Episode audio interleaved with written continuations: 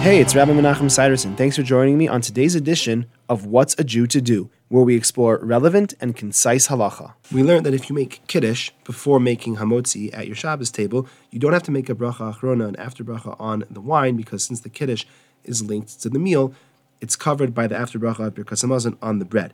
Many poskim are of the opinion that any food eaten at the table between the kiddush, which is linked to the meal, and the meal are also considered part of the meal and would also be exempt from their respective after brachas and be included in the Birkas Hamazon. So, for example, if before starting your Shabbos meal you make kiddush, then at the table have some cake and some gefilte fish and some kugel, you don't have to make a bracha achrona on those; they will be covered by the Birkas Hamazon. But this exemption only applies in a case where the kiddush is made at the Shabbos table, and at the time you made kiddush, you were planning to subsequently eat the Shabbos meal.